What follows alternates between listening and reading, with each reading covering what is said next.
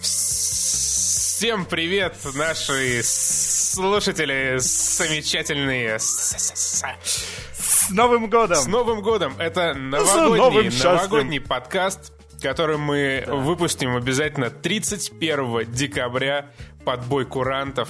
Да, Денис? Да, конечно. У меня сейчас как раз без 10 полночь, я готов слушать Путина, но слушаю почему-то Костю. Потому что я твой царь и бог. Сильное заявление. Но доверять ему, конечно, не буду. Проверять ты его, конечно, не будешь. Вот, мы вас... У нас 10-й, да, по счету подкаст получается? Наверное. Юбилейный подкаст, действительно, 10-й. Вот смотри, слушай, мы уже целых 10 недель в эфире. Да, удивительно, что вот с лета, когда мы только начали, прошло всего лишь 10 недель до Нового года. Сегодня у нас очень-очень много самых разных и замечательных тем для обсуждения, которым мы... Что-то Денис там на секундочку, по-моему, захотел мне веб-камеру свою включить, но вовремя одумался. Так вот, мы... Ну, мне скайп так просигнализировал. Я просто у всех попрошу прощения за звук, который сегодня наверняка будет звучать еще хуже у меня, чем обычно. У меня микрофон решил революцию устроить на компьютере на моем. А вот скажи, мне интересно, а как вот так получилось, что человек, который делает самую трудоемкую, самую аккуратную и самую замечательную передачу на стоп-гейме, в том числе про озвучку, не может, сука, настроить свой ебучий микрофон? Я не знаю, он что-то выкобениваться начал. Но я так-то пишу все выпуски через студийный микрофон, но сейчас я не могу с ним разговаривать, потому что там такое дикое эхо. Пиздец. Поехали. Душевно об играх. И начнем мы наш сегодняшний подкаст, на удивление, с игры, которой почти год. С игры под названием Firewatch. Давайте представим, что мы приурочиваем это к 1 миллиону проданных копий. Недавно Campo Santo обрадовали себя и своих поклонников тем, что 1 миллион фаервотчей было продано. Пожнадзоров, давай... А, ну да, давай как бы... Мы же русские и говорим по-русски. Абсолютно. 1 миллион пожнадзоров действительно было продано, с чем я поздравляю авторов, с чем я поздравляю в том числе русских людей, которые русских прикладывали усилия свои и старания к этому проекту. Слава Мастицкий, поздравляю тебя. Вот, и я впервые прошел Firewatch буквально пару дней назад. Игра отнимает что-то типа 4-4,5 часов, и я остался в полнейшем восторге, потому что... Ты теперь считаешь, что нужно было отдать Сиси Джонс награду за лучшую исполнительницу роли, а не Нолану Норту на ТГА? Да, я считаю, что исполнительница лучшей женской роли из Нортона так себе, поэтому, наверное, да, надо было все-таки ей. Не, очень хорошо отыграла Делайла. Вот Генри мне не очень понравился, мужик, который его озвучивал. А вот Делайла прям вообще восхитительная. И просто потрясающая история, которая во многом напоминает мои отношения с женщинами, может быть, поэтому она... Подожди, я так понимаю, в конце она отказалась с тобой встречаться, да? Само собой, ну и с тобой же тоже... Ну, да. Но я думал, может, там есть еще какой-то вариант. Нет, других вариантов развития отношений. Других вариантов нет, да. Очень живая история о том, насколько тленно бытие. То есть есть главный герой. Он же старенький, ему за 40 лет, он любит прикладываться к бутылке. Его жена больна Альцгеймером, он отвез ее к ее родне в Австралию, сам устроился в пожнадзор где-то там в Америке. И его супервайзером стала женщина Делайла, с которой они там общаются, развивая, так сказать, сюжет. Не буду даже спойлерить, вдруг кто-то еще не прошел, как я. И между ними, как считает Генри, устанавливается некоторая связь. То есть некоторые романтические отношения, как ему кажется, появляются между ним и Делайлой. Но в конце оказывается, это, ну, я так пообещал не спойлерить. Да, собственно, вы уже все заспойлерили. До игры год, так что я в описании напишу, что спойлеры, и все, и отстаньте. А я не буду писать. Суть-то в том, что ты сам можешь выстраивать отношения. Все-таки игра вариативна в плане диалогов, и ты можешь ей, по идее, всю игру хамить и посылать ее в жопу. Ну, по большому счету, да, но, блядь, кто так делает? Да, ну вот, на самом деле, если ты закончил пересказ сюжета, то игра, вот, есть РПГ, немало таких РПГ, примеры я приводить, конечно, не буду, когда ты выбираешь вариант в диалогах, например, исходя из того, что ты хочешь услышать или что ты хочешь узнать. Например, у меня такая история была с третьей Mass Effect, когда я выбираю вопрос, на который хочу услышать ответ. И это неправильное РПГ, ну, по крайней мере, для меня она стала неправильной, потому что вот в Пошнадзоре, ну, ладно, я не могу, в Firewatch я выбираю вариант вопроса, ответа, ты говоришь что угодно, что хочешь исходя из того, сказать, что я чувствую, да, что я хочу сказать, да, а не вопрос, на который я хочу услышать ответ. И вот в этом плане эти два персонажа, Генри и Делайла, они просто великолепно погружают в игру, они к себе привязывают, они прекрасно прописаны. И такой должна быть РПГ, чтобы ты действительно отыгрывал роль, а не задавал правильные вопросы, которых от тебя ожидает игра. Да, и вот если играть так, как играют все Forever Alone типа нас, в конце вот появляется такое меланхоличное, фрустрирующее отношение из-за, ну, вернее, чувство из-за вот той концовки, к которой ты приходишь, потому что... как бы все происходит так, как и должно произойти, но вот эта классическая ситуация, когда ты себе там придумал некоторую историю, ты фантазируешь, как она будет развиваться, но потом реальность бьет тебя просто обухом топора по голове, и ты такой, ну как бы да, в принципе да, иначе быть и не могло, в общем-то. Уже привык. Да. И, в общем... Очень хорошая игра, обязательно купите, пройдите, если еще не. Мы с Денисом оба, я так понимаю, строго рекомендуем. Да, ну и, собственно, для тех, кто вообще не в теме, это, ну, так называемый симулятор ходьбы, то есть геймплея как такового нету, но он там как бы нахер и не нужен. Ты ходишь, бродишь, что-то подбираешь, какие-то, ну, небольшие квестовые задачки решаешь, абсолютно несложные, и... В целом игра построена на диалоге, и весь геймплей, по идее, можно было бы вообще вычеркнуть и смотреть это как интерактивное кинцо, но, к сожалению, приходится ходить. Ну, знаешь, на самом деле, вот как раз в Firewatch, чтобы там не отпугнуть людей, ходьба вот эта реализована достаточно хорошо, не считая бэктрекинга на поздних этапах прохождения.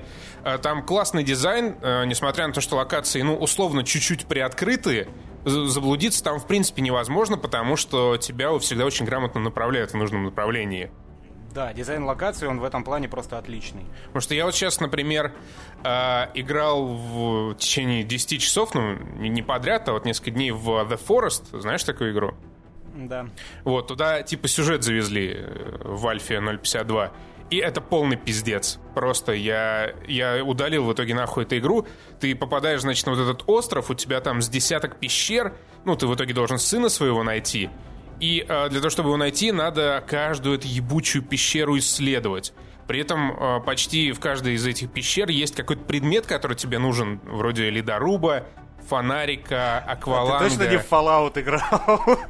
Нет, это был не Fallout. Вот, okay. И ты, блядь, по 2 часа в потьмах бродишь по этим ебучим пещерам в надежде отыскать эту хуйню, на тебя какие-то бичи голые напрыгивают. Какие-то просто, блядь, крикозябры, сука, эмбрионы тебя всего обмазывают. И ты ходишь, и просто цель, она настолько размыта, что играть в это невозможно. Я строил себе там базу, я прокачался до максимального уровня. Я в итоге спустился через, блядь, самую длинную пещеру, самую тяжелую, с кучей этих ебучих аборигенов. Я спустился на днище какой-то ямы. Я убил там каких-то ебаных мега-монстров, самых сильных. И там, ну, и пещеры, ну, я так понимаю, финальная какая-то, вот самая главная пещера, в которую нужно прыгнуть. Но, сука, в нее нужно прыгнуть с аквалангом и фонариком, а этих ебаных предметов я не нашел, блядь.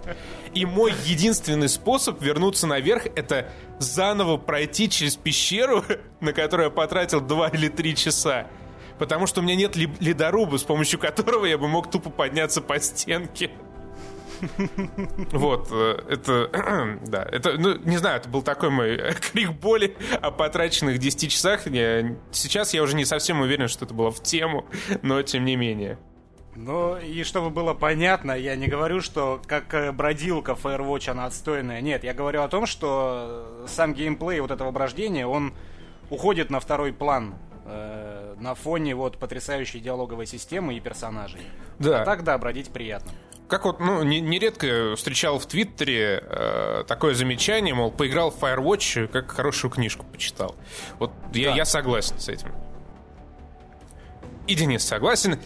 И мы переходим к основной нашей игровой теме сегодняшнего дня, которая так же, как и третья наша рубрика, которая сегодня будет приурочена к CES 2017, что сейчас проходит в Лас-Вегасе, потому что на презентации компании Nvidia замечательный дядечка Хуанг показал новый отрывок из игры Mass Effect: Andromeda. И Andromeda, да, как сказал бы Глеб, обязательно нас поправил, блеститель. Или как сказал бы ты сам, лицемер в инфакте. Слушай, я это сказал только потому, что Глеб меня принудил. Да, я знаю, да, прекрасно. Но потом я стал повстанцем. I know that feeling, bro. Да, и отказался подчиняться этому странному правилу. Ну так вот, меня уже не раз спросили высказаться на тему Андромеды, потому что я главный фанат вселенной, нашей вселенной. В нашей вселенной той я вселенной. Главный фанат вселенной Mass Effect. И так как у нас есть замечательный подкаст, мне кажется, это лучший формат, в котором я мог бы выразить свои мысли и переживания по поводу Mass Effect, потому что переживаний много. Во-первых, я считаю, что у Андромеды с самого вот начала какое-то удивительно дерьмовое продвижение. Просто фантастически хуевое. Потому что у игры как-то не было как такового анонса. Ну вот нормального, красивого, как там Fallout 4, когда тот Говард выходит, говорит, блядь, мы делаем Fallout 4. Бджж, геймплей, бджж, игра через полгода выходит. Все в восторге. CD Projekt в восторге и также собирается делать с Киберпанком. Который был анонсирован, напомню, года 2 назад. Да, но они уже покаялись, сказали, что типа, ну не надо было так, походу, делать. Вот, и, значит, как анонсировали Mass Effect? Просто пару лет назад в блоге BioWare появилась запись, типа, ну мы делаем новый Mass Effect, короче. Потом на E3 2014 был видеоролик с говорящими головами под музыку из Mass Effect, где еще Кейси Хадсон был. Это руководитель разработки первых 3 Mass Effect'ов, который ушел уже из BioWare. Потом, ну и народ тоже такой, типа, ну как бы, ну окей, показали как пару каких-то концептов. Потом были какие-то, я не знаю, просто на смоленских комиконах, блядь, на каких-то вот таких выставках показывали прототипы нового Мако, который ездит по каким-то треугольникам без текстур. То есть Мако, да, это же каноничный символ Mass Effect. У Мако, блядь, свой трейлер эпичный должен быть под Two Steps from Hell от компании Blur. Это же, блядь, Мако. Подожди, а я просто, может, не в теме. Ездил Мако или ездил кочевник современный? Актуальный? Ну... Ну, его как бы Мако... Гибрид, короче. Да, его сначала Мако называли, поэтому как бы, тогда все говорили, что Мако. Ну, как бы, вот эта машинка, она, по сути, является иконической для Mass Effect'а. И в итоге в 2015 году показывают вот этот вот тоже несколько невразумительный трейлер под Ghost Rider in the Sky. И все такие, типа, чего, какой райдер, причем здесь это? О чем вы вообще хотите нам сказать, уважаемые разработчики из BioWare? Ну, уважаемые разработчики, они, судя по всему, учитывая, как мучительно рождался концепт новый, они во время анонса вообще не представляли, что они будут делать с новым Mass Effect. Да, это очень возможно, потому что, опять же, еще 2 года назад то ли Яник Рой, то ли Аарон Флинн, это вот новички в BioWare, они писали, что вот, мол, мы взяли домой себе по диску Mass Effect, все в восторге. Это было еще тогда, давным-давно. И как бы и никаких новостей еще полтора года не было после этих твитов.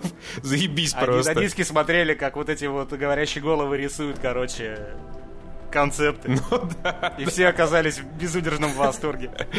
Вот. И на данный момент вот к 2017 году, вот сейчас за 2,5 месяца до релиза Mass Effect, два самых классных видеоролика, посвященных Андромеде.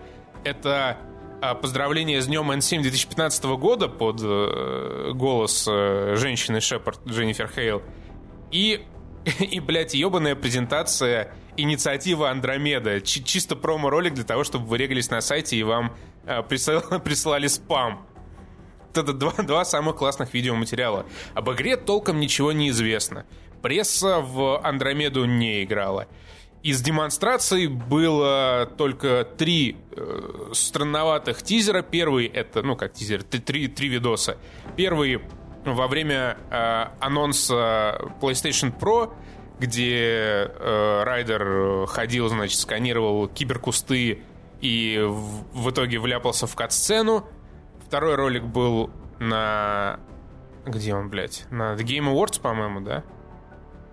Да, на ТГА. Там геймплей уже был.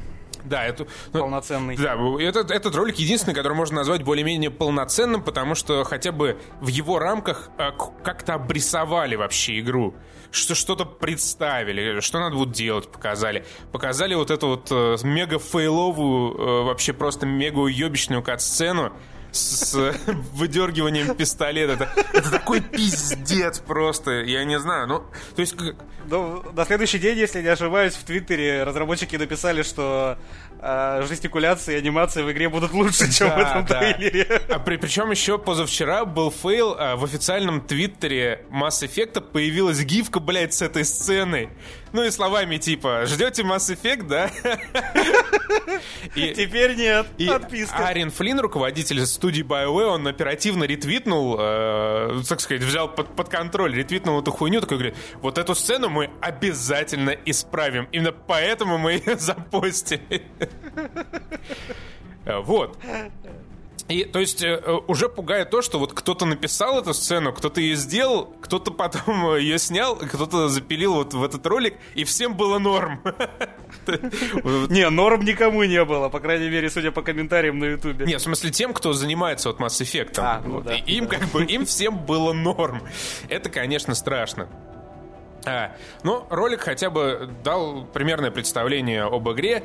И меня, как человека, которого в прошлом году очень сильно поразили фильмы «Прибытие» и «Европа Репорт», у нас просто Европа, мне крайне не понравилась густонаселенность вот этой другой галактики гуманоидами и какими-то шагающими роботами из игр Хидео Кодзимы.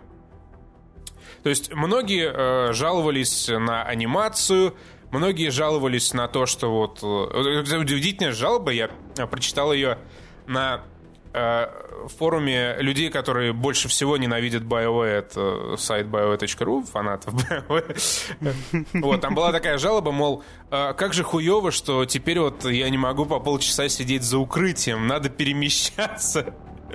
Ну, я вот лично, я как вставлю свои 5 копеек, как далеко не такой фанат вселенной, как Костя, что меня в Mass Effect'ах притягивал всегда сюжет, но меня дико оттягивал экшен, потому что это не экшен, это, блядь, сидение именно за прикрытием. И там в Mass Effect, по-моему, начиная прям с первой части, есть выбор уровня сложности, и один из них гласит: «Мне насрать на историю, дайте пострелять». И я на протяжении 3 частей ждал обратное. Не давайте мне нихуя стрелять, дайте мне историю посмотреть. И поэтому я, например, безумно рад, что хоть какая-то динамика в боях Mass Effect'а появится, судя по трейлерам. И это главный для меня геймселлер вообще. Да, это действительно очень хорошо, что добавили вертикально, что теперь надо перемещаться. И, ну, видно вот по ролику с CES, что во многом вдохновлялись вот мультиплеером Mass Effect'а, потому что вот мультиплеер 3-го Mass Effect'а, он был заебись. И там был хороший экшен, там было весело стрелять. Плюс добавили вот вертикальности, открытости локаций. И, ну, как бы, действительно, теперь есть вероятность, что будут в это интересно играть, что довольно здорово. И, ну... Но открытость локаций, выполненная людьми, которым эта самая открытость локаций вообще в хер не вперлась, она очень редко шла на пользу игре. Да. У тебя будут огромные просторы, на которых нечем заняться, огромные локации, на которых нечего делать, и которые сделаны просто для того, чтобы быть огромными. Это одно из переживаний, которые меня одолевают. То есть, когда я увидел, как райдер сканирует какой-то кустик, мне уже, знаешь, уже стало немного не по себе. Что это небо не какого-то человека, сразу подумалось. Да, естественно, есть пример Инквизиции, которую я люблю, но не могу, глупо отрицать, что это как бы просто там дохуище дрочего, совершенно бессмысленного, ненужного.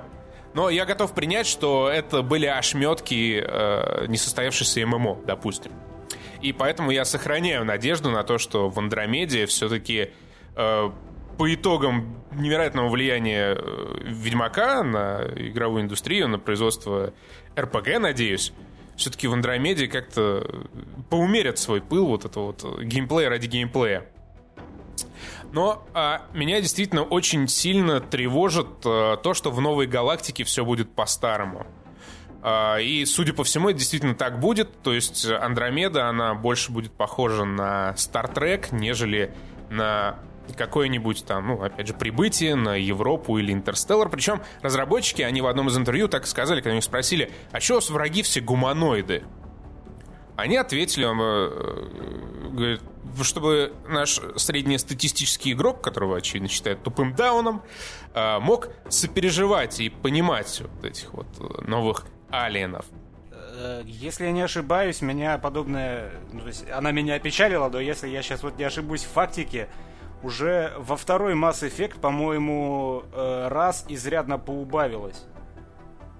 Потому что в первой, я сейчас, господи боже мой, как это давно было, хоть те же здоровенные, неподвижные, вечно любезные расы, да, как называлось, да, они чуть ли не вообще исчезли во второй части. Нет, они не... Там уже два тела было, а где они в третьей? Я помню, что где-то мне их дико не хватало. На Омеге был совершенно роскошный Элкорус с сигарой.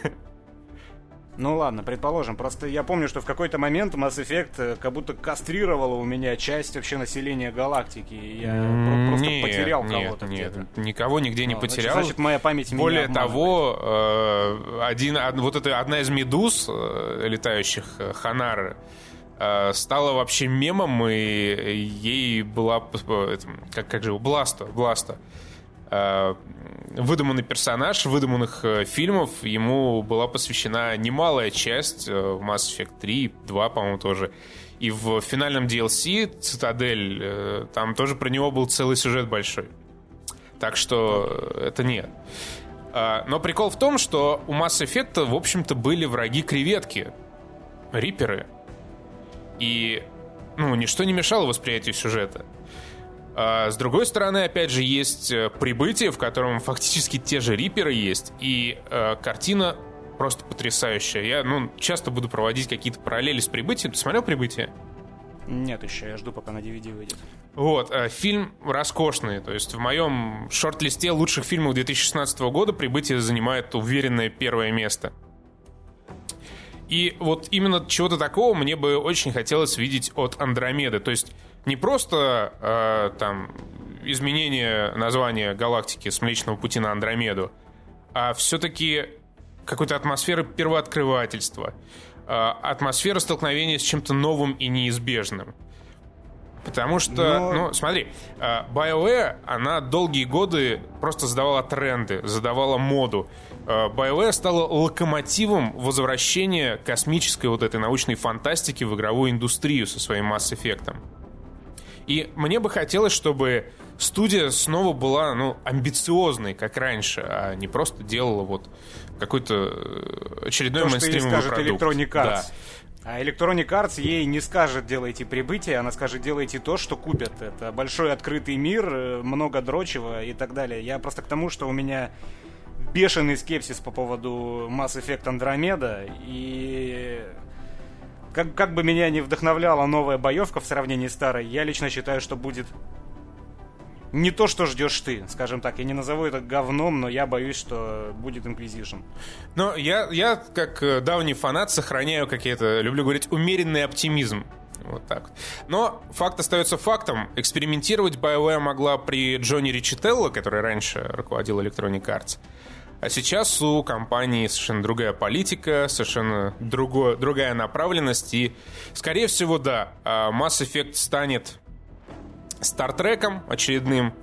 И вопрос остается лишь в том, удастся ли разработчикам, многие из которых раньше работали над Gears of War, например, какие-то сценаристы, сохранить взаимоотношения с сопартийцами на таком же высоком уровне, вариативность, ну, тут скорее не сохранить, а даже привнести, с учетом общей открытости, привнести в настоящие вариативности в игру и сделать ее там не черно-белой, ну, не знаю, вообще хотя бы какой-то подтекст добавить. Но мне тоже кажется, что, видимо, наверное, нет. И с учетом того, насколько неуверенно, ну, пока что Electronic Arts продвигает Андромеду, складывается такое впечатление, что вот игру делали-делали, сделали какую-то хуйню, и теперь при минимальном финансировании рекламной кампании как-то, ну, так, сливают ее на рынок потихонечку. Такое ощущение, что за 2,5 месяца до релиза разработчики еще сами не знают, что у них должно получиться. Ну или, по крайней мере, они понятия не имеют, с какой стороны это показывать. Потому что, да, возвращаясь к тому, почему я затронул тему Mass Effect, вышел вот этот двухминутный жалкий огрызок с CES 2017, и в нем как бы показали очередную перестрелку в миссии на лояльность вот этой новой Азари Пиби с разукрашенными глазами. Коротко пробежались по интерфейсу прокачки, причем, ну, обычно как сейчас делают? Показывают такой ролик, тебе рассказывают. Вот, значит, есть прокачка, такие классы, такие специализации, то-то, то-то, то-то. Здесь ты сам должен в течение 2 минут там глазами выцепить всю вот эту информацию и интерпретировать по-своему. Мне кажется, во-первых, Nvidia показывала этот ролик, а не BioWare, не Electronic Arts. И, во-вторых, она показывала не столько Mass Effect, сколько GTX 1080. Это да, но... Да, тут... Поэтому они хотели показать картинку, они не хотели тебя знакомить с игрой. Нахер им это вперлось? Ты понимаешь, вопрос в другом. А нахер это вперлось Electronic Arts и BioWare? Почему-то они представляют свою игру на каких-то, блядь, на PlayStation'ах, на ТГА, блядь, на Nvidia, где они не являются гвоздем программы. Потому что к E3 у них нихера не было готово. Да, да нахуй... А следующее E3 следующим летом. Нахуй E3? Можно же просто слить несколько нормальных видосов в сеть, запостить. В день... У них, можно, да? Понимаешь, у них был день N7.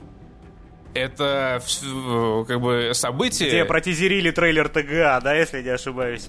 Не, блять, я даже не помню. По-моему, анонсировали инициативу вот эту N7 и показали вот второй по крутости видеоролик.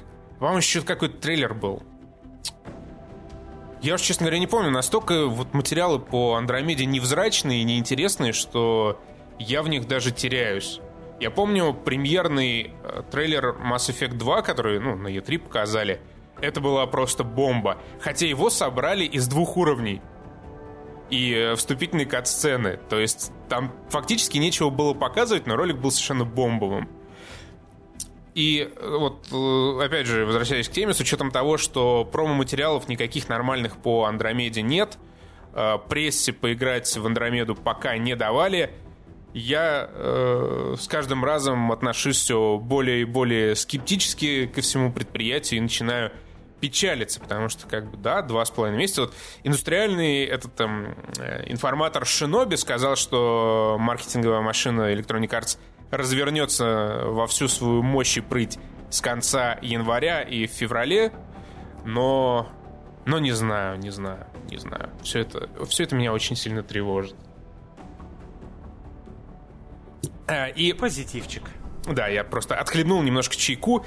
И если коротко резюмировать то, что мы наговорили уже на полчаса, я по-прежнему стараюсь сохранять умеренный оптимизм, но то, как Electronic Arts презентует новый Mass Effect публике, внушает, конечно, сильное недоверие, вкупе с тем, что в процессе создания игры постоянно оттуда кто-то уходил, в том числе, по-моему, лид-сценарист в прошлом году покинул проект, что как бы говорит о многом.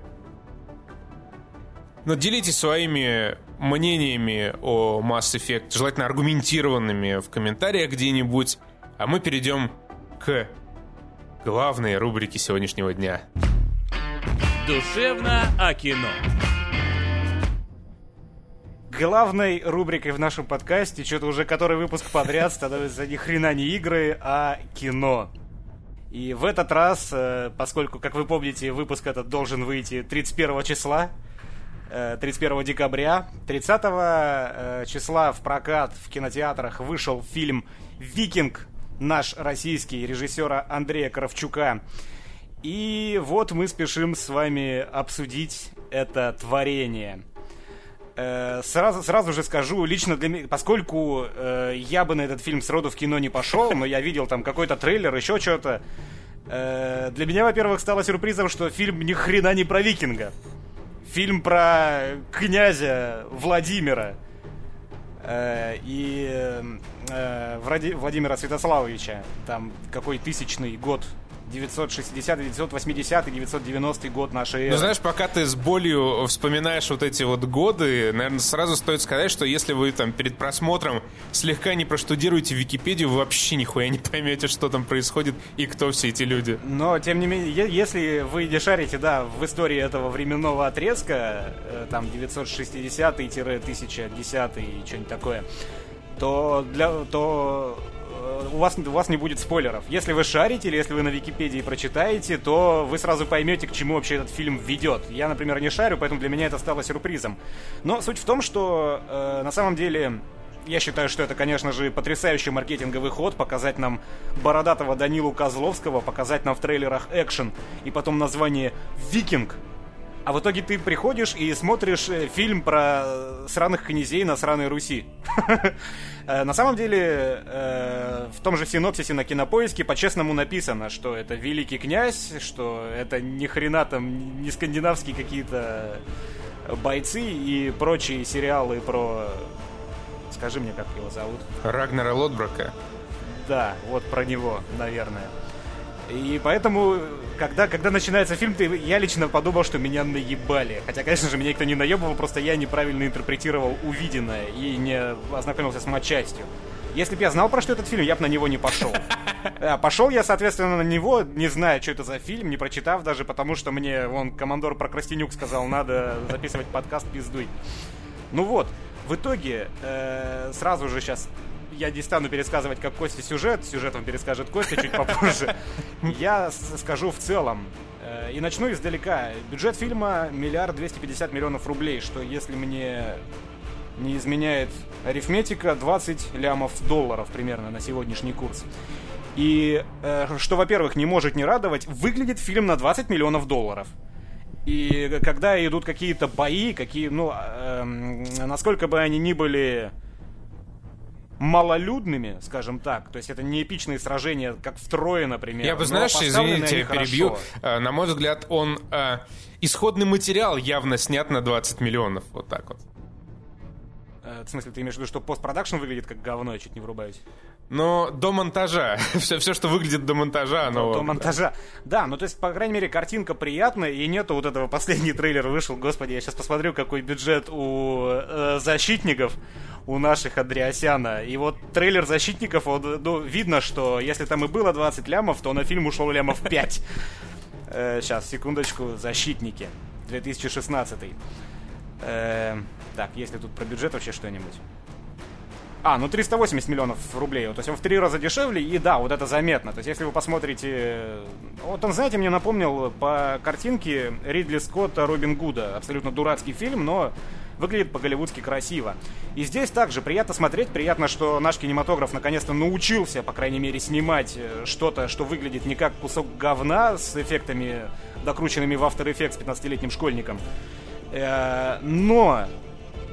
Как и в случае, не знаю, со Сталинградом, вот это внешняя притягательность картинки, она в итоге в фильме нахер портится сюжетом.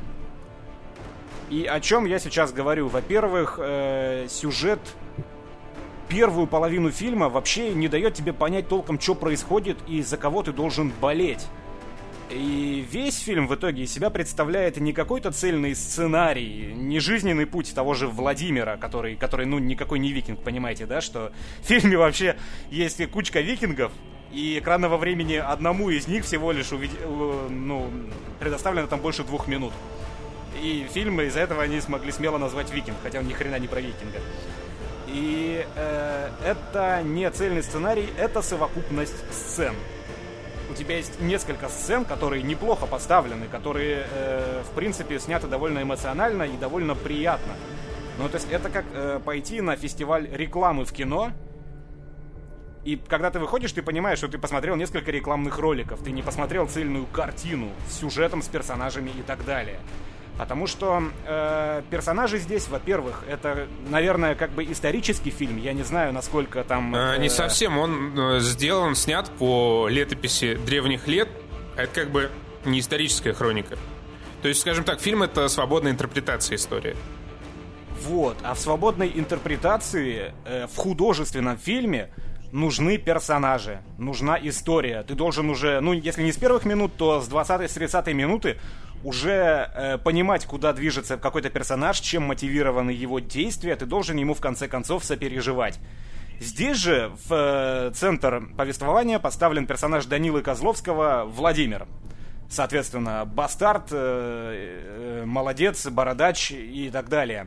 Но персонаж, он не делает абсолютно ничего, чтобы зрителя располагало к персонажу. Это бесхребетное чмо. Первых 1,5 часа из 2-часового фильма — это действительно бесхребетное чмо, которое сопереживание не вызывает в принципе. И поскольку сюжет вертится вокруг него, такого быть не должно. Потому что каждая новая сцена, она для меня начиналась как? Начинается новая сцена, план переносится куда-то, идет какая-то история, а я не понимаю, чего режиссер от меня хочет. То есть какие эмоции, по его мнению, я должен испытывать, глядя на это? По идее, я должен в любом диалоге, в любой ситуации напряженной переживать за главного героя или за кого-то еще. Но ты просто смотришь и ждешь, чем это закончится. И тебе даже не очень интересно смотреть, чем эта сцена закончится, потому что ты не понимаешь, за кого ты болеешь, что вообще происходит. Тебе просто рассказывают какую-то вырванную из контекста историю, и таких историй вот 15 на фильм. Несмотря на то, что все в хронологическом порядке, все верно, и идет это к какой-то цели. Но к какой цели? Ну, слушай, не погоди, фильма, с хронологией только... там полный пиздец. В том смысле, что она настолько дерьмово отображена в фильме, что... Я имею в виду, что она прямая. Что она прямая. Ну, прямая, да. Если ты имеешь в виду про то, что там временных разрывов между ней много, то это, в принципе, норма, если бы это было нормально обыграно. Но здесь это обыграно ненормально. И в итоге мы имеем главного персонажа в центре внимания, на которого просто насрать. Мало того, что насрать, ты его не любишь, он тебя бесит. Можно было бы, конечно, считать, что... Может, так и считал режиссер, что вот главного персонажа будут любить, потому что это Данила Козловский, а Данила Козловский — это пиздатый актер, но, увы, это так не работает. И, к слову, Данила Козловский показывает, что он пиздатый актер в нескольких сценах, особенно в церкви, просто лонгшот 1,5 минуты, где он слезами заливается, я... Обожаю такие сцены. Козловский действительно молодец. И это, не знаю, надежда российского кинематографа. И просто чувак-красавчик по всем параметрам. Но это так не работает. Это производит впечатление документального фильма. Вот я потому и говорил, что я не знаю, насколько он придерживается истории, заявленной там в учебниках и прочем. Потому что такое ощущение, что он идет прям вровень с ней, не отступает. Потому что выглядит это как документалка. В документалке тебе не нужны хорошие персонажи, тебе не нужна крепкая история, тебе нужно пересказать учебник, грубо говоря. И этот фильм выглядит именно так, как пересказ учебника. А пересказ учебника художественным фильмом считаться не может, потому что он не вызывает ни хера эмоций. Как пример могу привести одну сцену, не вдаваясь в спойлеры. Классная сцена, классно поставлена. Это опять к тому же, что наши наконец-то учатся снимать хорошо. Даже трейлер этого «Притяжения» выглядит классно. В сравнении опять же с теми же «Защитниками». Красиво. Красиво снята сцена, когда, грубо говоря, при осаде некой крепости пошел дождь. Это дождь, это бог из машины, и когда он пошел, зритель должен понять, что это чудо, это спасение. Теперь, ну, главные герои в безопасности и так далее. Снято красиво, красивые планы камеры, красивая цветокоррекция, освещение, музыка красиво играет. Но ты не испытываешь этих эмоций, которые я сейчас описал. У тебя нет никакого облегчения, потому что ты не понимаешь, это хорошо или плохо, что пошел-то дождь. Потому что ты не знаешь, за каких персонажей болеть, которые крепость осаждают или которые крепость защищают. Кто из них викинг? Где вообще викинги? Что происходит? Почему я должен радоваться за этого Данилу Козловского, за чмошника, за этого сраного, за Владимира? И вот на этом весь фильм. Если происходит что-то плохое... Смотри, на самом деле, для красноречивости примера можно немножко дальше рассказать эту сцену. В итоге, значит, чтобы одолеть врагов, викинги и русичи предпринимают некоторый хитрый маневр и, скажем так, устремляются очень быстро навстречу врагу. И единственным человеком, который выпадает из этого устремления и просто падает лицом еблом в грязь, является Владимир, персонаж Данилы Козловского. То есть пока все рубятся, он там где-то сзади ковыляет, хромает на своей подвернутой ножке. И так, в общем-то, происходит весь фильм. Можно еще вспомнить открывающую сцену, сцену, в которой, на мой взгляд, чувство прекрасного сильно отказало съемочной группе. Это значит, Данила Козловский с викингами хуячит немножко грибов, чтобы стать полуберсерком, и идет штурмовать крепость. В итоге все кругом рубятся, зачем-то показывают, как в слоумо протыкает грудь копье, вот, значит, камера влетает в внутренности поверженного врага, показывается, нам показывают, как сердце разрывается, какие-то в слоумо стрелы летают. Данила Козловский, он просто ходит и смотрит на это слоумо и нихуя вообще не понимает, что происходит. В то время и как это, все бьются. Это одни из первых кадров игры, и, соответственно, он как главный герой, он должен сделать хоть что-то, чтобы расположить к себе зрителя. Но он весь фильм делает просто ни хрена. Это марионетка в руках других людей. Поэтому как главный персонаж он сосет. Да, и причем большой и толстый. По идее, ну, мне так кажется, по некоторой идее должно было быть так, что Владимир, он действительно был марионеткой у своего вот этого, условно говоря, наставника, который служил его отцу, служил его брату и теперь служит... Свинельд, который... Да, служит, значит, ему. Но наставник себя тоже, в общем-то, никак особо не проявляет, кроме закадровой речи. То есть как... Нет, наставник как раз довольно колоритный дядька, потому что он на самом деле и двигает сюжет. И да, он манипулирует Козловским. Да не, он там тоже ничего не делает. И в самые критические моменты, когда, очевидно, даже съемочной группе нихуя непонятно, что происходит, включается вот закадровый голос этого мужика. И что касается вот как раз этого мужика и прочих, как раз основное противоречие в том, что сопереживать хочется не главному герою, а людям, которые ему противостоят. То есть, например, Варяжка, роль которого Игорь Петренко исполнил, у него вполне понятная мотивация, понятно, что он делает в этом фильме. То есть, как я уже говорил, первые 1,5 часа из 2 тебе непонятно, куда тебя вообще ведут, в чем цель. Кто чего хочет добиться. Варяжка сразу же убивают Ярополка, его предводителя, и он готов мстить. Это вполне понятное явление. Вероломно убивают во время переговоров его начальника, господи, начальника, вассал, сюзерен, я запутался. Кто там есть кто. И он мстит весь фильм. Причем он убивает, на самом деле, Ярополка тоже как-то странно. Он приходит, значит, в пустую, почти пустую комнату встречаться с Владимиром, и вдруг два каких-то, блядь, гоблина, я не знаю, из пола выпрыгивают, тыкают его мечами. Осторожно, спойлеры. Ну, как бы, ну, вот такое, да. И исчезают во тьме. Да, и непонятна реакция Козловского, то есть он отыгрывает классно, но непонятно, что он отыгрывает, потому что режиссура какая-то невнятная абсолютно. Но у этой сцены есть как бы продолжение в церкви, когда он признается, что его спрашивают, сам убил? Он говорит, да, сам. То есть вот эта мощная сцена, действительно хорошая, мощная сцена в фильме, которая расставляет некоторые точки не над сюжетом, а над персонажем. Она... Да на самом деле не особо, смотри, потому что он же сам себе противоречит там. Он ведь не сам убил родителей. Нет, он как раз и признается, что сам, потому что это было его решение. То есть это исповедь. Да не было, когда не было. Когда убили родителей его будущей жены, он вообще в этом никак не участвовал. Он валялся под грибами на улице. И признается, что это, грубо говоря, его вина. Что это был не его приказ, но это его вина. Поэтому он на вопрос «сам убил» и отвечает «да, сам убил». Но он же не сам убил. Здесь как раз раскрывается персонаж.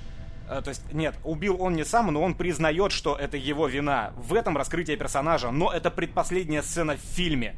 Это неправильно с точки зрения художественного фильма. Не, смотри, раскрытие персонажа здесь тоже как такового нет, потому что... Почему он признается? Он внезапно полюбил христианство. То есть до этого он топил за бога своего отца, он восстановил его алтарь. Ну да, топил за язычество, грубо говоря. Ничто, вообще абсолютно ничто, кроме одного ебучего браслетика, не предвещало любви к Иисусу Христу, к христианству. И тут внезапно он приходит в церковь и вдруг уверовал. Что его привело к этой вере, кроме браслетика и симпатичной, ну, предположим, симпатичной женщины, совершенно непонятно. Предполагается, то есть были намеки в сюжете на то, что это имеет политический мотив, но... Эта тема, она никакого продвижения не имеет абсолютно в фильме. В итоге он просто приходит в церковь и просто принимает Христа. И что забавно, вот тоже такая прикольная тема христианства. То есть ему говорит священник: ты покайся, и Бог тебе все простит. И вот он начинает каяться, значит, того убил сам, этого убил сам, третьего убил сам. И Бог его типа прощает. Просто за покаяние. То есть с точки зрения... освещение религии, этот фильм, он просто смешон. Язычество показывают как вот таких каких-то грязных бомжей, которые пляшут в дерьмище и кровище вокруг вонючих алтарей, в то время как христиане — это высокие, в смысле духовности, люди, чей Бог прощает их просто потому, что они каются и в течение 3 минут смотрят со слезами в камеру. То есть развитие темы совершенно нелепое, и под конец ты такой сидишь, думаешь, и вот закрадывается, знаешь, вот эта мерзенькая мысль: а, блядь, не была ли это реально какая-то православная агитка? Да, и, то есть, настолько нелогично, ну, это вообще соответствует истории, то есть, крещение Руси его провел, ну, Владимир Святославович, все правильно. Не, он провел, но это было по-другому, это было кроваво, вот, это было тяжело. Вот, и как раз, когда, ну, ты уже, я говорю, как, и когда показали вот крещение Руси в последних кадрах, у меня тоже закралась эта мысль: сука, я смотрю фильм от ОРТ, от Константина Эрнста, и это ж, блядь, просто заказ РПЦ. Вот серьезно, не надо никаких персонажей, не надо никакого сюжета. Надо... поступило техзадание, ну, такое ощущение, я не заверяю, что это так, ощущение, что поступило техзадание: назовите фильм как-нибудь по-классному, чтобы на него пошли, мы вбухаем туда 1 250 000 000 рублей, и чтобы в конце было крещение, блядь, Руси. Сука, и к нему ведет настолько невнятная мотивация, и невнятная... Вот внятная мотивация, как я сказал, как раз у антагонистов. У чувака, который мстил, у варяжка, в исполнении Владимира Епифанцева, который играет Федора, была мотивация защищать сына, с чем связано несколько мощных сцен, и Епифанцев мощно отыгрывает. Но в остальном это просто какой-то сраный набор слов. Как Данила Козловский вообще поехал куда там, в Константинополь, я не помню, или чё, когда ему жена Ярополка говорит... В Крым поехал. Вот браслет, на нем написано «Анна». «Анна» по-гречески означает «благодать». И потом к нему приезжают послы из другой державы, и он видит фреску бабы, над которой написано «Анна». Он «хочу ее в жены». Они ему говорят: мы тебе привезли дохерища золота, и ее мы тебе в жены не отдадим, отказали даже германцам. Он говорит: хочу ее в жены, над ней написано, блядь, Анна. Сука, ну насколько это тупой ход? Может быть, это соответствует истории, опять же. Но это не документалка, блин, это художественный фильм. Ну ты, кстати, фильм. На самом деле мне немного обидно, ты уже второй раз унижаешь документалки. В хороших документалках есть сюжет. Подожди. Документалки делаются для того, чтобы рассказать историю. Мне, например, если я смотрю документалку, мне не нужны персонажи. Я хочу услышать, как там проходила Вторая мировая, как проходила Первая мировая. Слушай, погоди, все документалки крутятся вокруг персонажей. Ну ты же понимаешь, о чем я говорю. Я говорю о самом посыле. Суть документалки в том, чтобы рассказать тебе факты. Ну, какие бы они ни были уже спустя 50 лет. Но опять же имеет значение, как эти факты подаются. Да, но ты опять же пойми меня, что о чем я пытаюсь сказать, то что в художественном фильме и в документалке требования к персонажам и к сюжету разные, как и к диалогам, и к прочему, как к постановке кадра и так далее. Если я захочу посмотреть невнятную в документалках цитаты, в художественных произведениях интерпретации, вот так вот, чтобы... Грубо говоря, да. То есть меня художественный фильм должен погружать в историю. Я должен любить персонажей, я должен им сопереживать и так далее. В документалке я, далеко не всегда должен сопереживать этим персонажам. Поэтому, если я захочу посмотреть какое-нибудь говно с непрописанными героями, то я либо посмотрю документалку, либо я посмотрю «Звездные войны. Изгой 1». А если я... Пиздец, ты, конечно, документалку оскорбил. Это пиздец. Ну, я думаю, меня все поняли. Я надеюсь, меня все поняли про «Изгой 1». Меня не отпускает эта тема с комментариев под прошлым выпуском. Ну да, забавно, я мог ее не затронуть. Сейчас просто мне вспомнилось, там какой-то чувак написал ему: да вы ж пидоры, вы невнимательно смотрели, там на этой, значит, планете Кайбер добывали, которую недовзорвали. А ему говорят: да там же Кайбер кончился.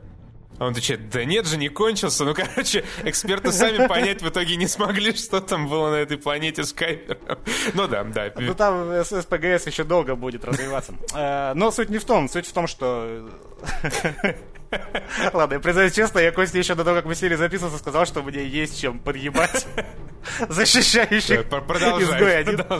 Да, ну и в придачу к этому идет... Я не могу просто не упомянуть эту белобрысую тварь, которая играла Рагнеду, я не знаю, можно ли так говорить, можно ли оскорблять, но, господи, Александра Бортич — это такое бревно.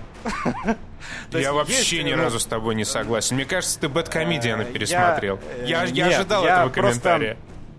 Я, в конце концов, я вспомнил сцену, когда стоит Светлана Ходченкова и Данила Козловский. Они общаются, нормально общаются, люди играют, она ему говорит, типа... Там у тебя великая задача... у тебя, типа, нет другого выбора. И Данила Козловский... я сейчас могу переврать.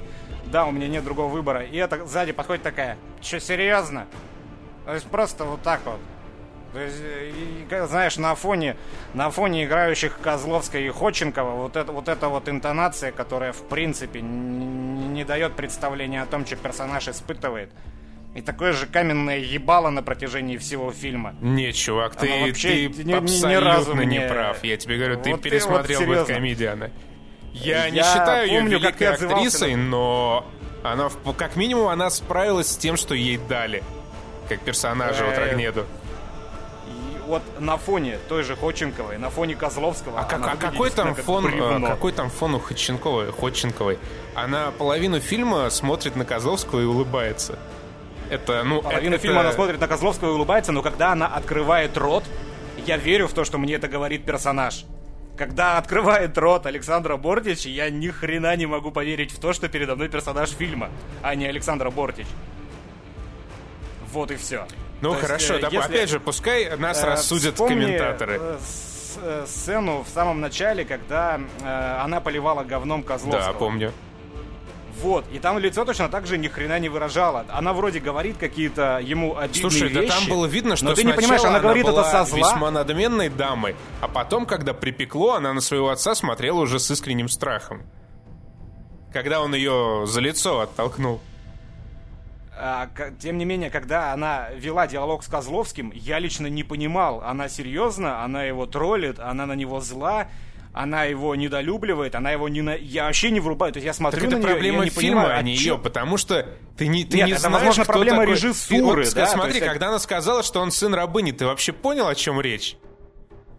Нет, да не понял ты, о чем речь. Нет, я понял это по реакции Козловского, потому что он сразу же схватился за меч и бросил в нее копье.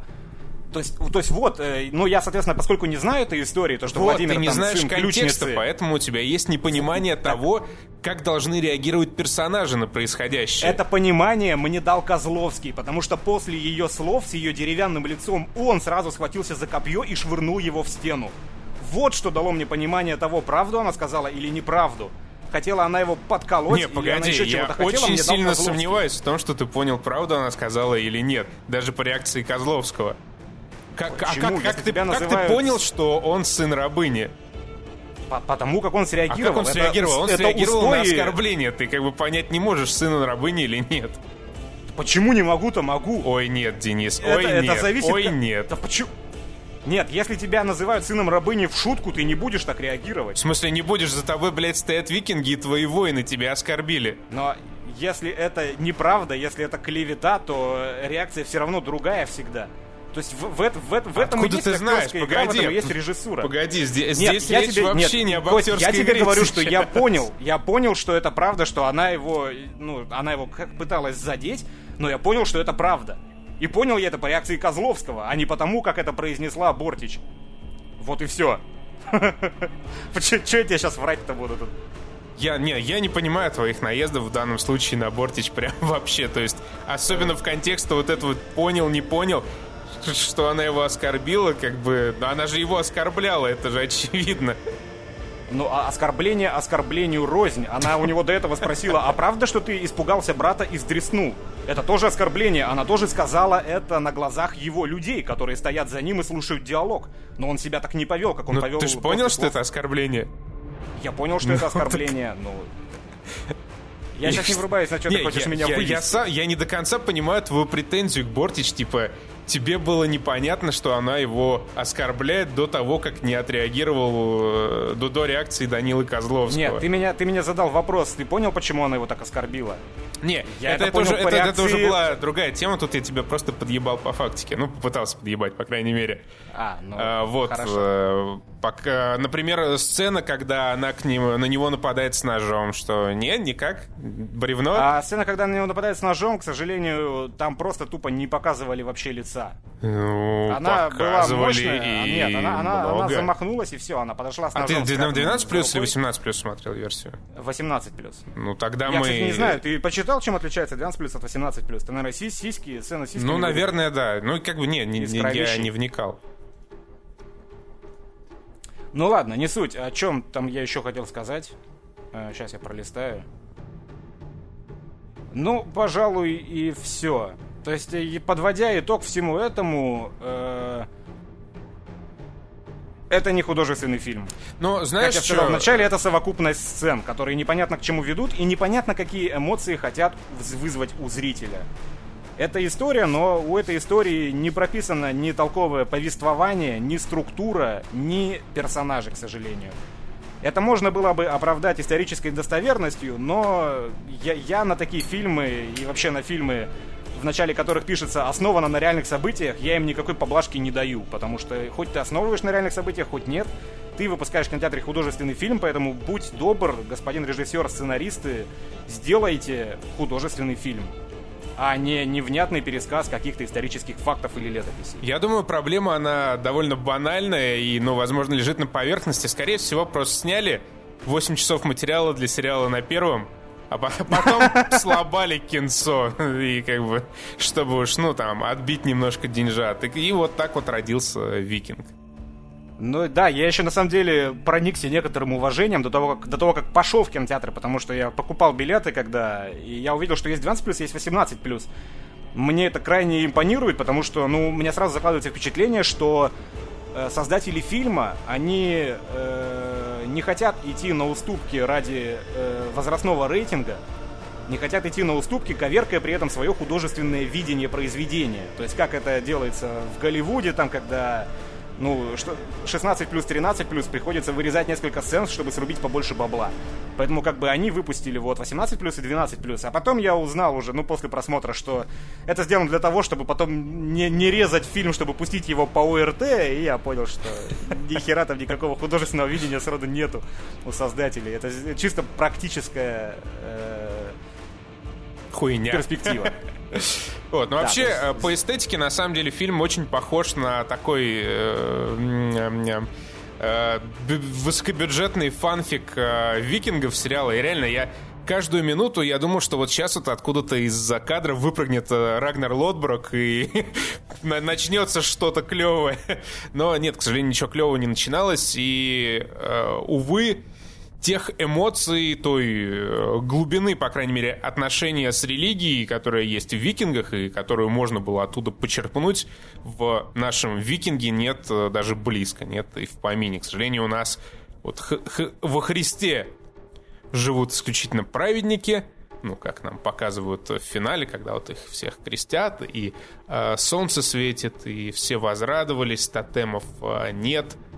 То есть они вот пока в язычестве, они все кувыркаются в дерьмище, они в кровище, вечно грязные. Этот князь Владимир тоже кувыркается где-то в параше какой-то, все горит, все пылает, жертвы приносятся. А когда показывают крещение, все сразу меняется. Мы живем во Христе. Сразу начинаются титры, а титры нарядные, да, красивые, да. И там уже показывать... То есть вот и нет вот того, что можно увидеть в «Викингах», когда к христианству Рагнар приходит через свои отношения с Этельстаном.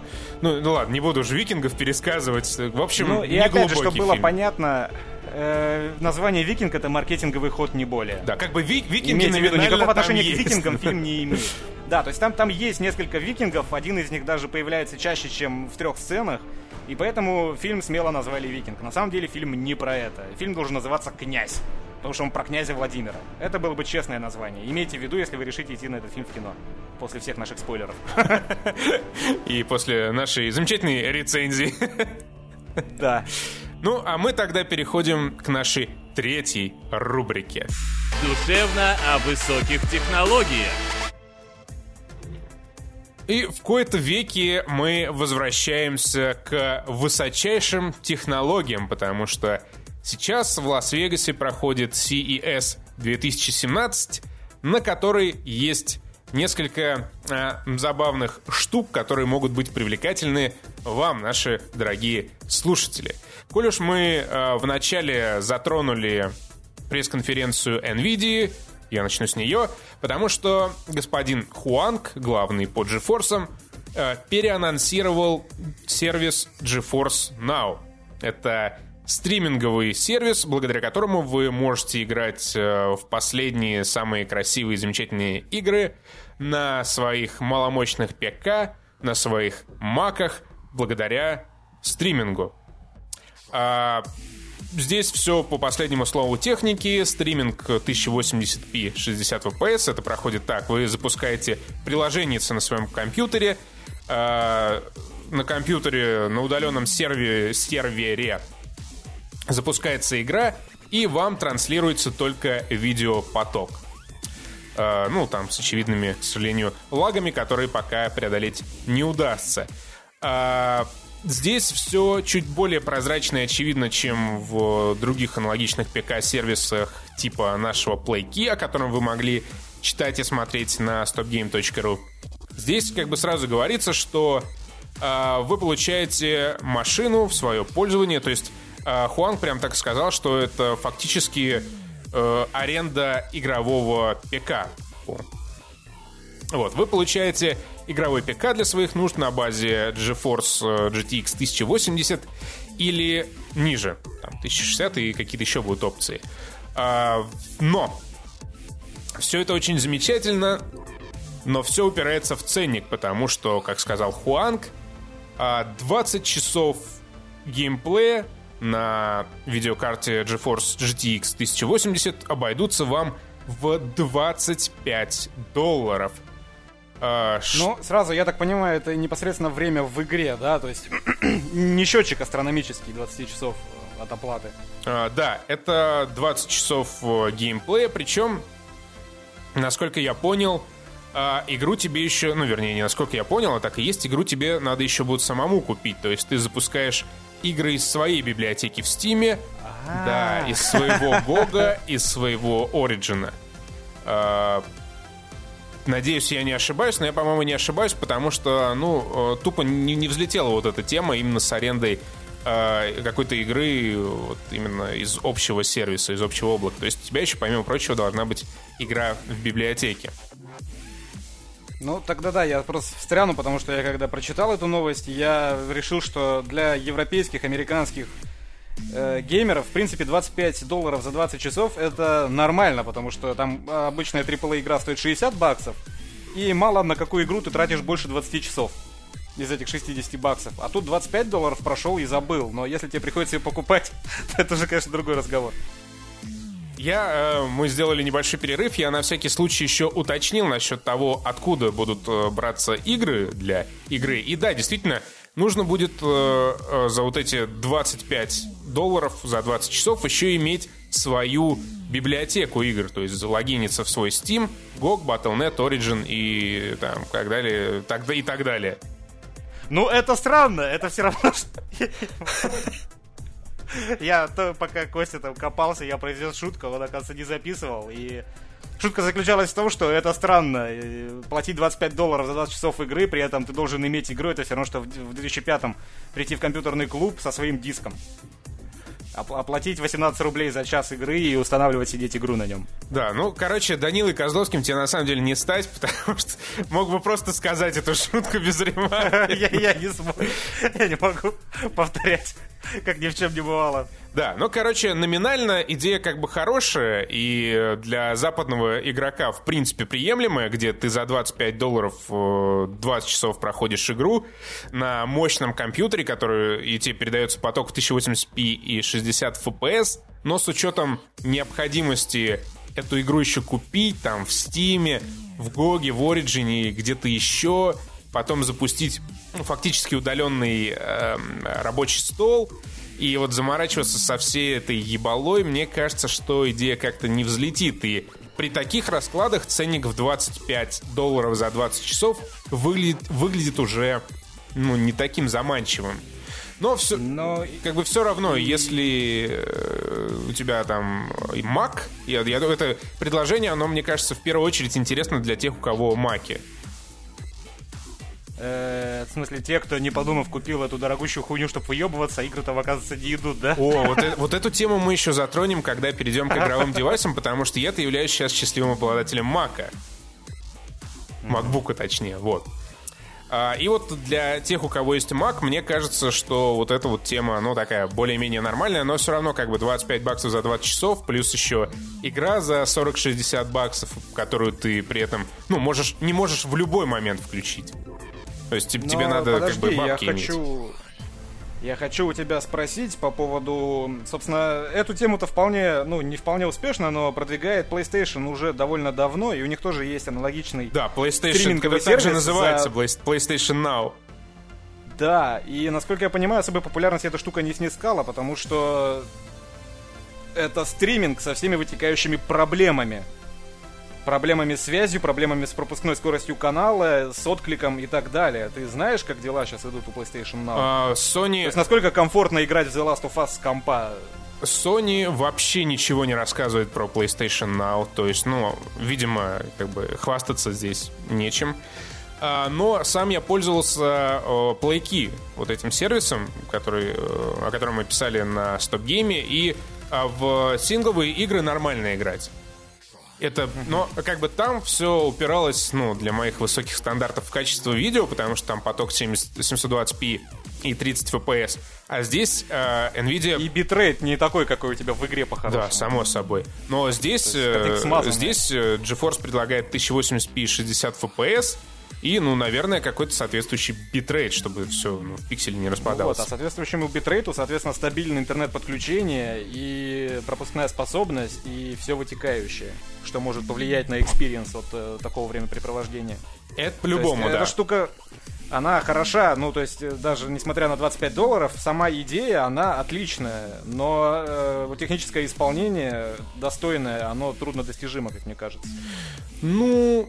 Да не особо, потому что сейчас же есть, например, стриминговые сервисы, которые стримят в 4К и 60 FPS. И как бы YouTube есть, у которого тоже там вплоть до 4К разрешения. Ну, то есть поживем увидим. Сейчас все равно сказать точно не выйдет. Да, но, по крайней мере, пока хорошо. Что у стриминговых сервисов никаких вот выдающихся достижений и рекордов нет. И, ну, не знаю, мне кажется, что GeForce на этом поприще тоже как-то себя вряд ли сможет круто проявить. Вот, об этом мы вам рассказали. Вообще, на самом деле, презентация Nvidia была такой довольно вдохновляющей, потому что там много говорили о нейросетях, об искусственном интеллекте, но мы в этом нихуя не понимаем, поэтому пойдем дальше. И раз уж мы затронули тему макбуков, можно поговорить о геймерских девайсах, несколько которых было как раз презентовано на CES, и о статьях, про которые я совершенно случайно споткнулся, вот когда читал на Verge о GeForce Now. Заметка называется «Ugly Gaming PCs are all on fall». То есть мы сами виноваты в том, что игровые девайсы — это ебаное уродство.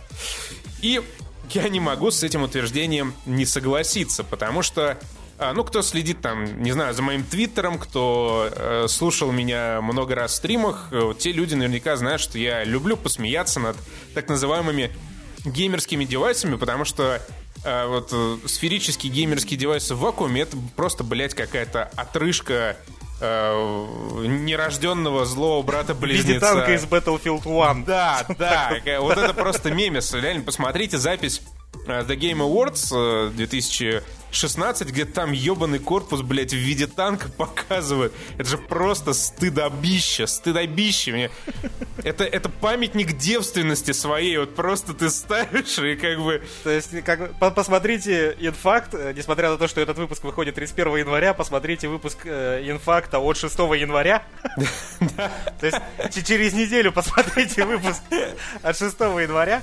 И там чувак собрал системный блок себе из картонной коробки от наушников Sennheiser. И вот он выглядит куда как более впечатляюще, чем большая часть геймерских девайсов. Так вот, о чем написано в этой заметке.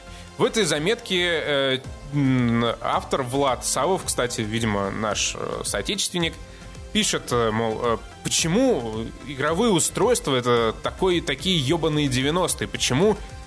компании, которые делают что-то вот геймерское, они постоянно навешивают какие-то ебучие вот эти лампочки, чтобы все сверкало, чтобы все переливалось. Почему по дизайну это какие-то космические корабли невероятные, просто страшные, или там какие-то, я не знаю, что-то похожее на капот машины Lamborghini. Почему так? И с этим вопросом он обратился к неназванным производителям игровых устройств и получил, на самом деле, довольно ожидаемый ответ. Да потому что игроки все это дерьмо безвкусное покупают.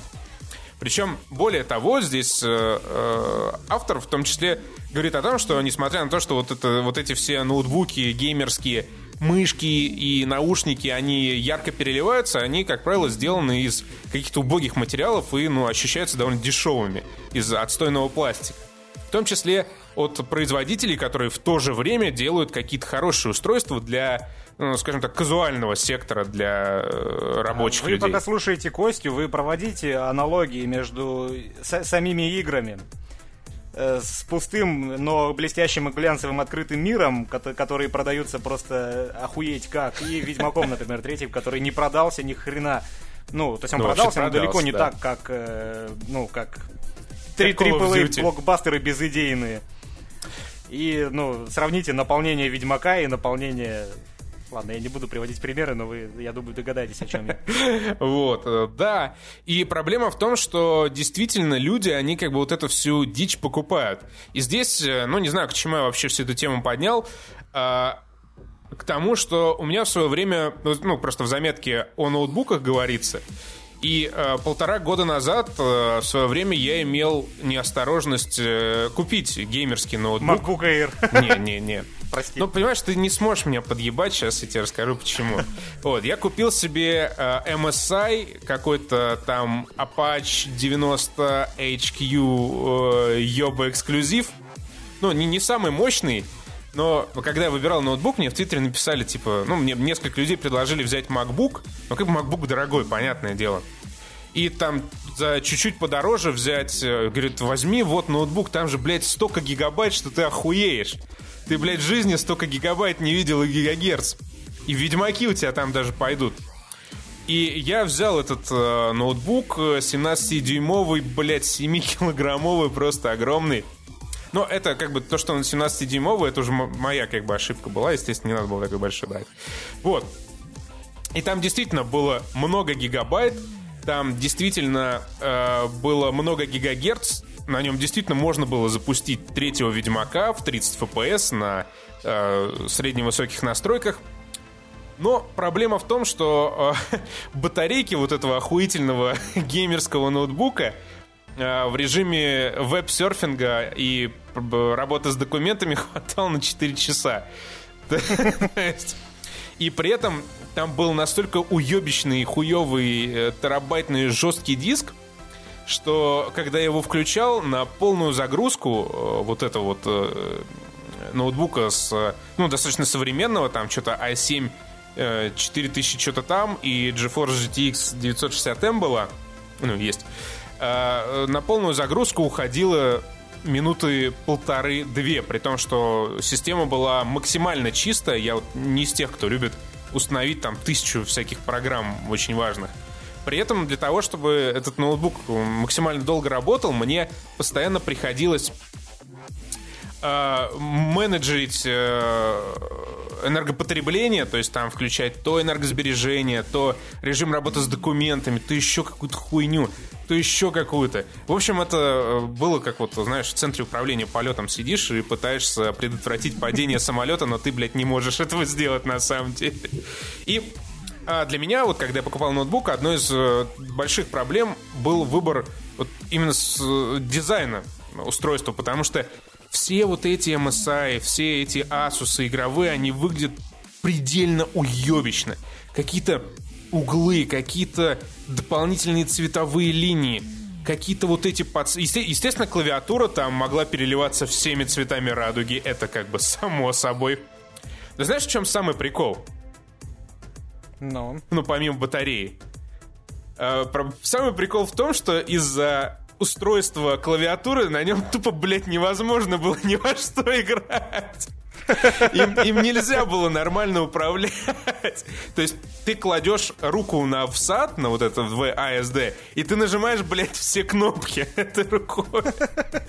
При этом, естественно, там надо мышку еще подключить, чтобы хоть как-то можно управлять было и так далее. Ну, я, признаться честно, вообще не понимаю понятие геймерский ноутбук. Это нахрена и для кого? А это просто... У геймера явно есть персональный компьютер. Да, это же просто если, чтобы играть в веселую фирму, тебе телефона хватит. Как бы летом, по-моему, прошлого года или весной то ли Asus, то ли MSI анонсировали какой-то просто ебический ноутбук там с 5 GeForce'ами на борту и дополнительным модулем жидкостного охлаждения, который надо с собой, блядь, в чемодане на колесиках возить. А трехлитровая банка. Ты понимаешь, да? С собой, блядь, в чемодане на колесиках. Это же пиздец просто. Геймерский ноутбук. И это они еще называют ноутбуком. По-моему, в Ералаше был скетч старый, где у чувака были охереть какие часы, а за спиной рюкзак с батарейками. Что-то мне припоминается.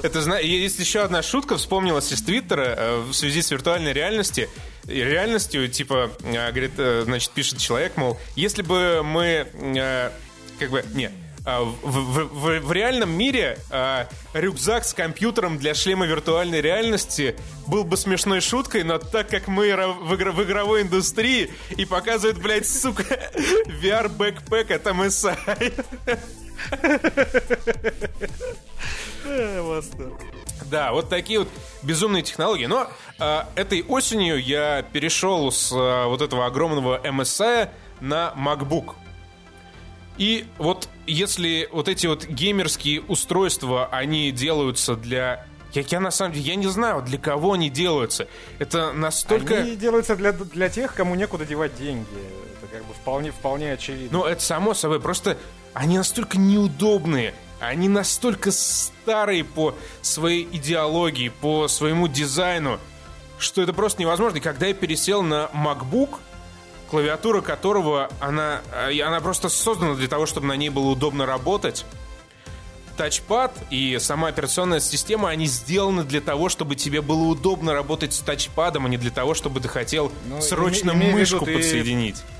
Произносишь слово «работать», а не «играть», но тем не менее о геймерских ноутбуках речь идет. Я на нем даже работать нормально не мог, потому что это совершенно неудобно. Хорошо, я просто решил подъебать тебя еще раз. Да. Вот, и то есть этот MacBook, он весит в 3 раза меньше и работает, блять, 8 часов, при этом не надо вообще ни одной кнопки не надо нажимать, чтобы он там как, экономил заряд или прочей херней заниматься. Это я к вопросу о MacBook, потому что MacBook — это потрясающая вещь и мое лучшее приобретение в 2K16. Я знаю, что сейчас вот в комментариях вот это начнется... Ой, да там Mac-юзер, блядь, да все с тобой понятно. Но нет, как рабочее устройство MacBook — это просто отвал башки, чума. Но, возвращаясь к вот этим геймерским чумовым девайсам, мы плавно переходим к новому прототипу от Razer. Опять же, кто смотрит нарезки Дениса по Сиджу, кто смотрит наши стримы, те знают, что с Razer у нас довольно непростые отношения.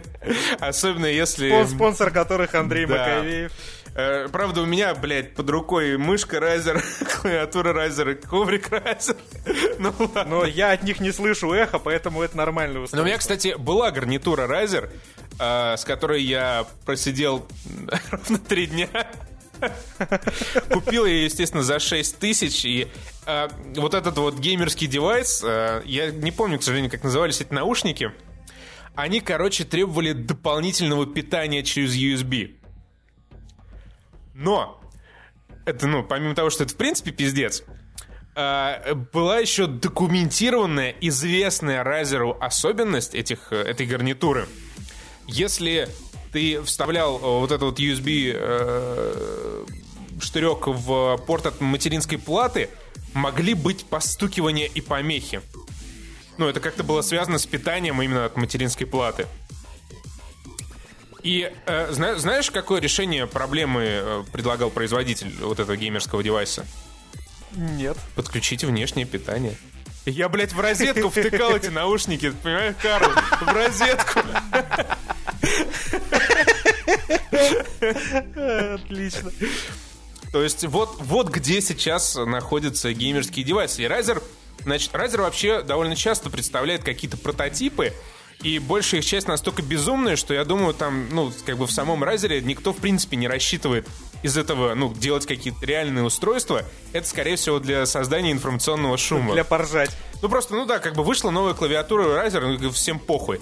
А вот Razer анонсировал ноутбук с 3 ебаными дисплеями. Это же смешно, об этом можно написать. И Razer действительно представил такой прототип. Ноутбук с 3 дисплеями. Это ноутбук, который весит почти 6 килограмм. На борту GeForce 1080, что дальше неизвестно.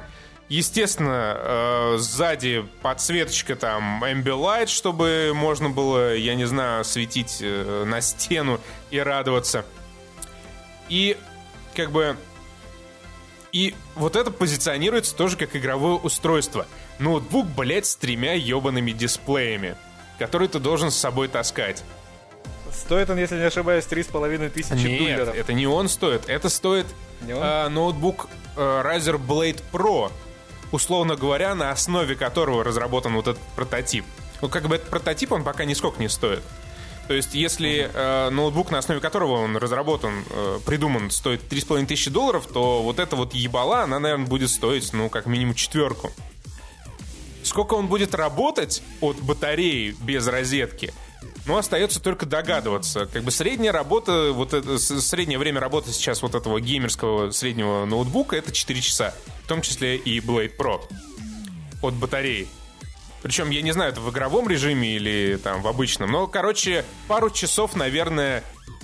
одну поездку от дома до работы в Москве в метро, наверное, вот так вот разложив перед собой 3 монитора. В метро с 3 мониторами. Наверное, можно будет провести. А вторым прототипом, опять же, это прототип, это не готовое устройство от Razer, вообще какая-то инфернальная хуйня. Называется она Project Ariana. И многие в тизере на YouTube под роликом, значит, под тизером этого проекта Ариана написали типа: блядь, что же, 1 апреля? Шутка все равно дерьмовая. В общем, геймерское устройство очередное. Я сейчас попробую.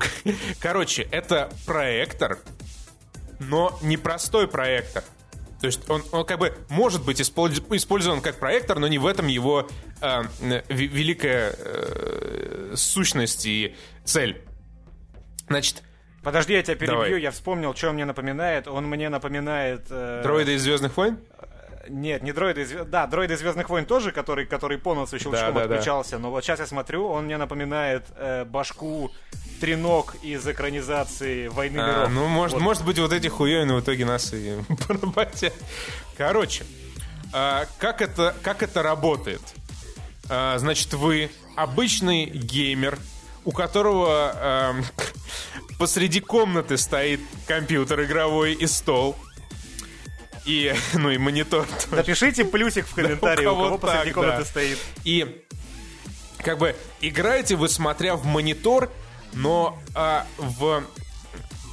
по аналогии с Ambilight. Ambilight — это, короче, когда-то очередная невзлетевшая технология в телеках, которая позади телека светила лампочками теми цветами, которые там были у вас на экране. Ну, типа ambient light. Вот так это называлось. И в соответствии, вот как по аналогии с этой технологией, вот эта вот ебала Ариана, она проецирует на стены позади вашего монитора то, что, ну, как бы выходит за пределы изображения на мониторе. То есть у вас там на мониторе видна половина меча, и вот эта вот Ариана, она остальной меч проецирует на стену. То есть как бы расширяет экран. И вы можете вот видеть игру там на своем коте, на своем фикусе, на своем шкафу. И это охуительный прототип устройства, потому что Ариана, она в реальном времени корректирует перспективу так, чтобы на вашем котике изображение смотрелось естественно, которое сидит возле фикуса на шкафу. И что, блядь? Что это? Не, на самом деле это, естественно, делается не для того, чтобы у тебя угол обзора был выше. Это делается для погружения, да. Для погружения, и я могу понять эту штуковину. Это как, знаешь, серьезно? Например... да, то есть я, конечно же, не буду ее покупать, я не буду ее никому советовать, тем более, что мы не знаем, как она на самом деле будет работать, если она вообще будет работать, если она из стадии прототипа выйдет. Но это чисто визуально дополняет изображение, как, знаешь, ты на своем широкоформатном мониторе 16:9 смотришь видео, которое снято на телефон вертикально. И то ли дело, вот у тебя вот черные вот эти вот две огромных полосы по бокам, то ли ты, ну, растягиваешь изображение, на бэкграунд его кладешь и блюр еще накладываешь туда. И у тебя уже более-менее нормальная картинка, которая диссонанса не создает. Не, диссонанс и она как раз создает, потому что, например... Это как 3D для бедных, FOV, вот, назовем его так. Знаешь, что средний консольный FOV 60-65 градусов. Он же родился не просто так. Он родился, исходя из того, что ты сидишь от телека такого средних размеров, типа 40 дюймов, на расстоянии 1,5-2 метра. И для того, чтобы тебе комфортно было играть, в играх консольных FOV устанавливается на значение 60-65 градусов. И вот, никакие вот эти вот размытые продолжения твоих мечей и врагов, они не предполагаются, потому что это будет тебя отвлекать, потому что из-за этого дерьма тебя будут тошнить. Это возможно, это уже зависит от того, как это будет исполнено. Но я говорю чисто как для погружения, я могу понять смысл этой штуковины. Ну, короче, это хитро выебанный Ambilight, а Ambilight, он как бы не взлетел. А Ambilight, он никого особо-то вроде как и не напрягал никогда, но светится у тебя сзади и светится телевизор. Кого это как бы вообще ебет и кого это отвлекает? Нет, никого не отвлекает, здесь, конечно, и никому больше нахуй не надо. Да, вопрос как раз именно в том, что это никому нахер не надо, как и ноутбук с тремя мониторами. Но я, то есть, как бы могу понять, что они хотят сделать. Вопрос в том, сделают ли они это так, чтобы это было кому-то вообще хоть интересно на этой планете. Нет. Я готов ответить. Нет. Нет, так нет. Не стану спорить. И вот такие вот, к сожалению, печальные новости приходят с почти каждой технологической выставки, на которой представляют какие-то геймерские устройства. Ну, как бы за великими трагедиями далеко ходить не надо. Вспомните Steam-машины. Ну, вот. Печально, что рынок игровых устройств, он по большому счету стагнирует. И с точки зрения дизайна, и с точки зрения каких-то потребительских инноваций. То есть мощности растут, как бы появляются новые видеокарты, новые процессоры, это как бы понятно. Но с точки зрения удобства и потребительской привлекательности, к сожалению, игровые устройства, они находятся где-то вот далеко в каменном веке. Вот так. Ну, опять же, мы это с тобой говорим, как люди, пораженные хоть в том же гейминге, которым от игры нужна игра, а не пиздато выглядящий системный блок. А люди, которые это покупают, они... Ну, вообще, мне кажется, люди, которые покупают игровые ноутбуки, они не собираются там выжимать, например, из GTA 5 все мощности, на которые способен движок. Не, наоборот. И для, то есть для них там же так. В статье в The Verge есть это прямая зависимость от того, что чем больше у тебя гигагерц в ноутбуках и системных блоках, тем больше тебе хочется подсветить это дело LED-фонариками. Ну ладно. Вот так. Наверное, мы на этом будем закругляться. Час 36 наболтали. Охереть. Вот такие живые темы у нас сегодня. Делитесь обязательно своим мнением в комментариях. Пишите, обладатели игровых ноутбуков, насколько я не прав, насколько они на самом деле все хорошие и замечательные, и как помогают вам, например, да, в темном лесу. Не напрягайся, все равно все комментарии про меня будут и про Изгой 1. Не, мне кажется... А, хотя да, Кэрри Фишер же умерла. У, тебе пиздец. Да. Подписывайтесь на нас в iTunes, ну и все, в общем, на PodFM. А ты уже больше нигде, да, не публикуешь подкасты? Нет, в iTunes, на PodFM, на Stop Game Live и ВКонтакте на группу stopgame.ru. Пока.